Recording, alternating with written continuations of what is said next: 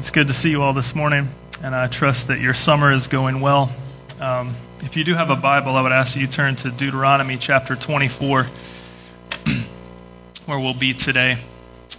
And as we continue to worship, um, we approach God's Word every Sunday, understanding that uh, Scripture is inspired by God and profitable for us today uh, to teach us more about who He is, how He is, who we are, our need for Him, uh, and how we should live.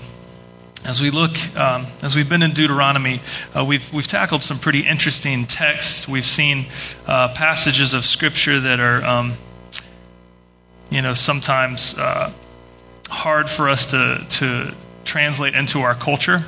Uh, we've tackled uh, uh, just awkward topics, and um, but it's God's word, and every uh, word of God's word uh, points us to Jesus and and uh, reveals His goodness to us. So today, as we look at Deuteronomy chapter 24, we're going to be looking. Um, specifically at a snapshot on marriage and i want to preface by saying this uh, is this is god's word so no matter where you are relationally, uh, there's something here for your benefit. If you are married, there's something here for you. If you are not yet married and hope to be one day, there's something here for you.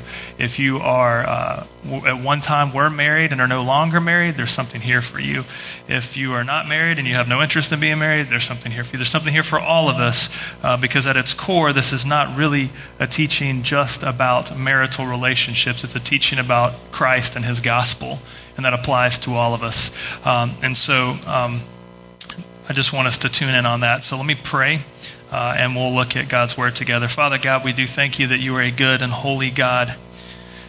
Uh, God, that you've been good to your people throughout all generations. And Lord, that you are a God who speaks to us through your word by your spirit. And God, that you uh, are, are involved in our lives, that you are shaping our hearts and minds as your people, that you are navigating in our relationships uh, to shape us to lean on you, to uh, express the gospel of grace to one another. So, Lord, I pray this morning you would uh, have your way with us, that you would be. Um, very clear with who you are and, and, how we are apart from you and our need for Savior Jesus. Uh, God, we give you this time and pray you use it for your glory and our joy, and that the gospel advance in our lives to the nations. We ask in Christ's name. Amen. Amen. Deuteronomy chapter 24, we're going to look at the first five verses. When a man takes a wife and marries her, and then, if then she finds no favor in his eyes, because he has found some indecency in her, and he writes her a certificate of divorce and puts it in her hand and sends her out of his house, and she departs out of his house. And if she goes and becomes another man's wife, and the latter man hates her and writes her a certificate of divorce and puts it in her hand and sends her out of his house, or if the latter man dies who took her to be his wife, then her former husband, who sent her away, may not take her again to be his wife after she has been defiled for that is an abomination before the Lord. And you shall not bring sin upon the land that the Lord your God has given you for an inheritance. Verse 5 When a man is newly married, he shall not go out with the army or be liable for any other public duty. He shall be free at home one year to be happy with his wife, whom he has taken. This is God's word. Friends, God wants his people to experience grace in every area of life. And God wants his people to be gracious and generous and joyful people, reflecting his character in marriage and family and the relationships of neighborhood and work and community. But we are broken and sinful people and cannot do it. But the good news is that in Christ, power of the Holy Spirit in our lives shapes us to be more like the God who created us and redeems us. And this is good news. I once read that marriage is a three ring circus. You have the engagement ring, the wedding ring, and the suffering. And I don't know how you feel about that statement. But in reality, marriage is more than just a ring on a finger It's more than just tension, and, and no other relationship in your life will reveal how broken of a sinner you are than marriage. But marriage is actually a great barometer to gauge the condition of your heart. If you really want to see the character within you, if you really want to see what kind of heart you have, just ask your spouse, and you will see. The thing about it is, the heart that you have that's reflected in marriage is reflected in every other area of life as well.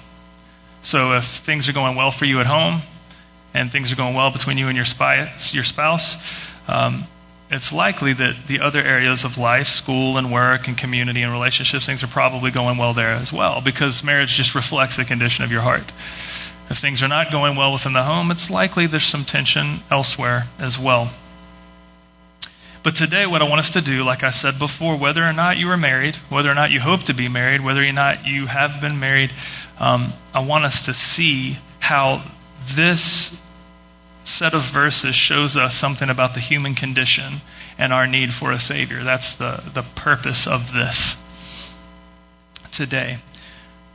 The first couple verses, when I was reading this week, it kind of caught me off guard, and maybe you're like, wow, you know, what? There's no good news here. This is talking about a man divorcing somebody, and then she gets divorced again, and it's an abomination to the Lord. And, and it's very weighty to read here. If you look Words like disgrace, finds no favor, abomination, do not bring the sin upon the land in which the Lord your God has given you. I want us to see something, though, in the context of this. Because this set of verses is not prescribing that somebody must give a divorce, but rather saying that if divorce happens, there's things that are being exposed there. Look at the words that are used here. In verse 1, it says, If she finds no favor in his eyes because he has found some indecency, and her favor means grace, and decency means dishonor, shame, something is not right in that relationship. Look what else the scripture says here. It says, He has found no favor. Favor means preciousness, kindness. This is, this is something that is right between the man and the woman and their relationship with God. So obviously, this, this reveals to us the brokenness of a man, the brokenness of a woman, and a brokenness in their relationship with God. This is not, God, not God's intent for his people. God does not want his people to be people of shame and indecency. He does not want them to be people of no favor, no grace, no kindness, no preciousness, which is why he says, Do not bring sin upon the land that the Lord your God is giving you. And I was looking at that one statement thinking why why would god say hey if this person he's not he's not saying don't get divorced he's saying hey if somebody gets divorced because of indecency and shame and no favor and then later we see that heavy statement do not bring sin upon that land and i was thinking what is the sin do not bring sin upon your land i was thinking at first i just thought it meant divorce is a sin do not bring that sin upon. But if you look at it in context, the sin being brought upon the land the verse is referring to is not just the certificate of divorce, but the heart behind it. The lack of favor, the lack of grace, the indecency, the shame, the dishonor that is there with the man and the woman. That is the sin. The certificate of divorce is merely an expression of the brokenness. You with me? It's, it's complicated to navigate, but I want us to see something. We look at that and say, okay, there's a broken man, a broken woman, a broken relationship. If you look at the rest of chapter 24, you see all of this uh, warning against what not to do in relationships around the neighborhood with other people. It says if a man is found stealing, you got teaching in verse 7 about stealing. You got teaching in verse 8 about leprous disease. You got a teaching in verse 10 about what to do with your neighbor and lending him something. Verse 14 about hiring somebody. You see stuff in verse 16 about fathers and their kids. Verse 17 about justice to the fatherless, the widows, the travelers among you. You see, what happens is the sin, the brokenness of indecency and shame and lack of favor that is expressed in the marital relationship, now that brokenness is rippled out to the community around them, affecting everything in work, neighbors, how you treat strangers, fatherless, widows. See, this is just a snapshot of what brokenness looks like. This is not even a teaching about, well, is divorce wrong or not? No, it is saying the brokenness of the human heart affects not only one man and one woman, but it actually ripples out and affects an entire community. It's actually probably very discouraging to read this and be like, wow, what a bummer. But I love verse 5. I want to I just think this should be like a law of the land. Look at this. When a man is newly married, he shall not go out with the army or be liable for any other public duty. He shall be free at home one year to be happy with his wife whom he has taken. Now, I know a few of you guys are engaged. Wouldn't that be the best news if your boss said, hey, take the year off? Just be married. Sign me up. I think we had like six days off when we first got married. I would love to have had a year off. Wouldn't have you? You have? English. There you go. Just a quick disclaimer I'm getting over a week of sickness, so I'm a little foggy headed. My apologies. See, it's God's goal for marriage is for the man and the wife to experience true joy together. Verse 5 is like this glimpse of beautiful hope in the midst of sadness. If there's indecency and brokenness, you got divorce, you got disease, you got broken relationships at work with your neighbors, with widows and orphans and fatherless and homeless, and this is just brokenness all over. Oh, by the way, if you get married, take the year off and just have a lot of fun with your wife. There's something there for all of us to take away today. If you're familiar with the scriptures and you look at this and say, wait a second, God wants his people to be joyful, rejoicing together for, for a year. That is a snapshot of the glory of grace we experience in the gospel. Verses 1 through 4 is what happens when there is no grace, when there is shame, when there is broken, brokenness and indecency. Verses 1 through 4 says that it is sin, it is an abomination, it is utterly destructive. Verse 5 is a snapshot of grace in the gospel. There is joy, there is peace, there is happiness, there is gladness, there is unity. So, how do these five verses point us to Jesus? During Jesus' ministry, he was actually asked about this passage of Scripture. Do you know that? Mark chapter 10. A group of religious guys come, smart, good religious guys that are trying to apply scripture to their lives and to their people around them. They're saying, hey, we, we read this, we want to apply this, we want to help people apply. What is the heart behind this teaching? We don't want sin to be here. We, we, we, want, we want things to go well with our people and with God. And they approach Jesus and say, hey, t- tell us about this. You know, if God wants people to be married and to be joyful, how come divorce is permitted in the Bible? Mark 10, 4 through 9, they said, Hey, Moses allowed a man to write a certificate of divorce and to send her away. And Jesus said to them, Because of your hardness of heart, he wrote you this commandment. But from the beginning of creation, God made them male and female. Therefore, a man shall leave his father and mother and hold fast to his wife, and the two shall become one flesh. So they are no longer two, but one flesh. What therefore God has joined together, let no man separate. Do you see what Jesus does here? When the religious guys are camping out on the topic of divorce, Jesus takes it back further to the issue of the heart. When the guys are saying, hey, I mean, Moses said it's okay to get divorced. If I'm just kind of tired of my wife, can I just get rid of her? And Jesus says, wait a second. This is not about divorce, this is about the condition of your heart. The hardness, the brokenness of your heart. And then I love what Jesus does is like the guys come up and they're, they're quoting Deuteronomy, and Jesus takes old school and makes it older school and says, I'm going to quote Genesis on you, and says, Look, I'm going to take it back to creation. God made male and female.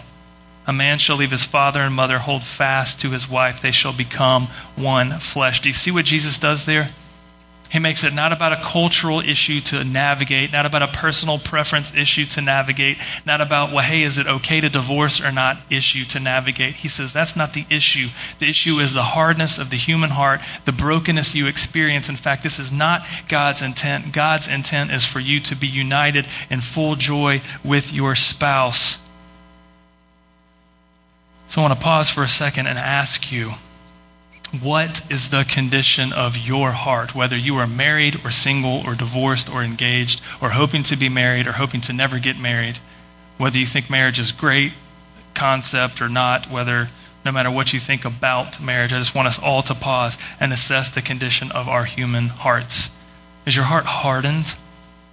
If you are married, talk to your spouse. Say, hey, where do you see hardness and brokenness and bitterness in my heart? Is your, is your heart hardened against God, against your spouse, against those around you, your coworkers, your friends, your family, your kids, your parents?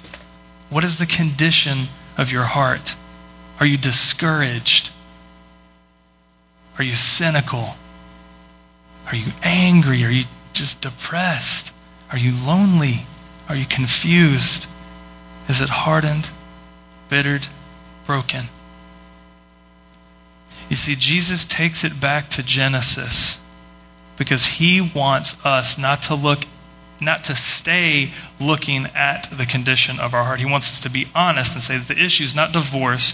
He wants us to say, look, let's be honest about the condition of our human heart. But Jesus doesn't keep us there. He doesn't say, hey, your heart's broken, it's hard, you jerk. He says, hey, it's broken, it's hard, but look, look to God.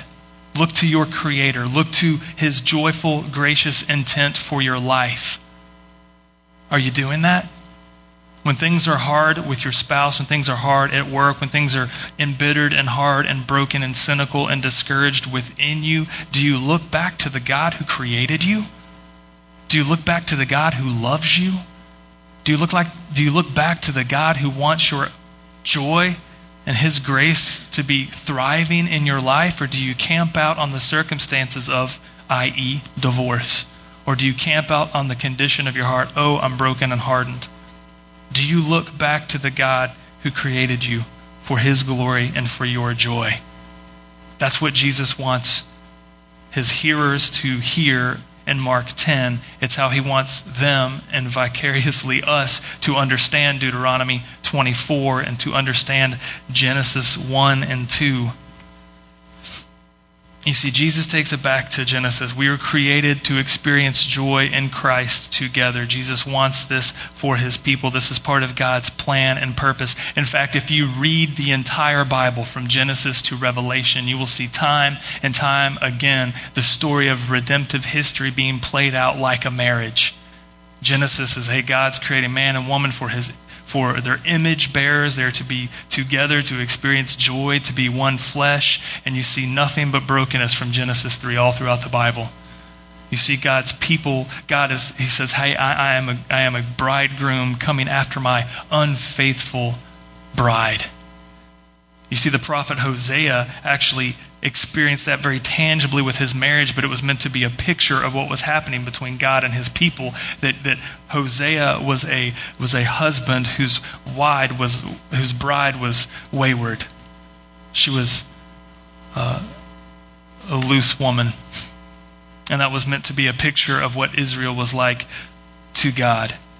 And so God is pursuing his wayward bride throughout the Old Testament. We get to the New Testament, and Jesus focuses our attention not on the issue of divorce, but to look at the condition of the human heart, which is hard and broken and in need of grace and a Savior. And then says, let's look back to Genesis, to God's perfect created order, what he wants for his people. After the life and death and resurrection of Jesus, the Apostle Paul comes on the scene and writes for us a famous passage in Ephesians 5. You've probably read it, you've probably heard it. We're going to read it now because it ties into this. Ephesians 5:22 and to 33 says this Wives submit to your own husbands as to the Lord for the husband is the head of the wife even as Christ is head of the church his body and is himself its savior now, as the church submits to Christ, so also wives should submit in everything to their husbands. Husbands, love your wives as Christ loved the church and gave himself up for her that he might sanctify her, having cleansed her by the washing of water with the word, so that he might present the church to himself in splendor without spot or wrinkle or any such thing, that she might be holy and without blemish. In the same way, husbands should love their wives as their own bodies. He who loves his wife loves himself. For no one ever hated his own flesh, but nourishes and cherishes it, just as Christ does the church, because we are members of his body. Therefore, a man shall leave his father and mother and hold fast to his wife, and the two shall become one flesh.